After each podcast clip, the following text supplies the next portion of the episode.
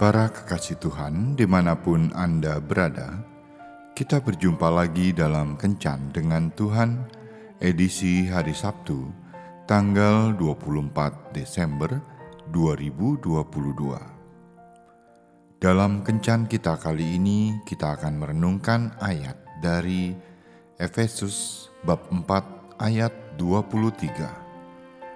Supaya kamu dibaharui di dalam roh dan pikiranmu. Sahabat kencan dengan Tuhan yang terkasih, suatu hari seorang ayah memenuhi janjinya untuk mengajak anaknya pergi memancing. Setelah seharian memancing, ternyata mereka tidak mendapatkan seekor ikan pun.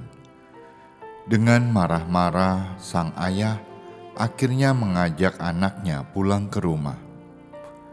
Ketika bertemu istrinya, suaminya berkata, "Hari ini adalah hari yang sangat sial. Sudah ambil cuti seharian, ternyata tidak mendapat ikan satu ekor pun." Namun, ketika istrinya berbicara dengan anak mereka tentang kegiatan memancing yang tidak menghasilkan ikan seekor pun, sang anak berkata, Aku sangat mengucap syukur kepada Tuhan karena hari ini hari yang luar biasa. Aku pergi memancing bersama ayah. Meskipun tidak mendapat seekor ikan, tetapi aku punya kesempatan berbicara banyak dengan ayah. Hari ini adalah hari yang sangat menyenangkan bagi aku. Dalam kehidupan kita, kita juga sering menghadapi hal yang sama, yaitu mengalami atau menghadapi satu kejadian yang sama, namun dengan tanggapan yang berbeda. Misalnya, saat kita pulang ibadah, tidak semua orang menanggapi khotbah yang mereka dengar dengan tanggapan yang baik. Ada yang cuek, ada juga yang mengkritik namun, ada pula beberapa orang yang mengucap syukur, merenungkan, dan melakukan firman yang mereka dengar itu dalam kehidupan sehari-hari. Karena itu, jangan heran bila tiap orang tidak mendapatkan berkat yang sama. Demikian pula dalam pekerjaan.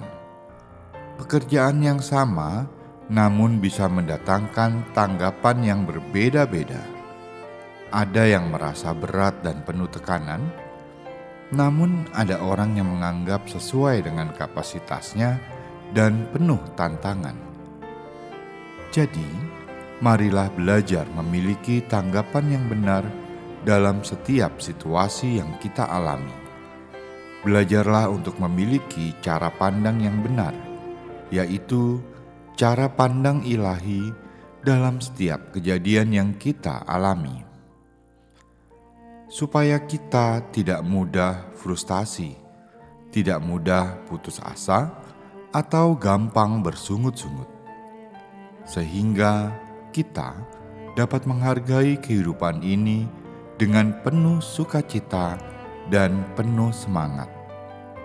Bersama Yesus, kita akan mempunyai cara pandang ilahi yang benar, sehingga kita cakap dalam menanggung segala perkara. Tuhan Yesus memberkati. Marilah berdoa. Tuhan Yesus, jadikanlah pikiranku pikiranmu sendiri, sehingga hatiku tetap penuh sukacita, walau masalah masih mendera hidupku. Amin.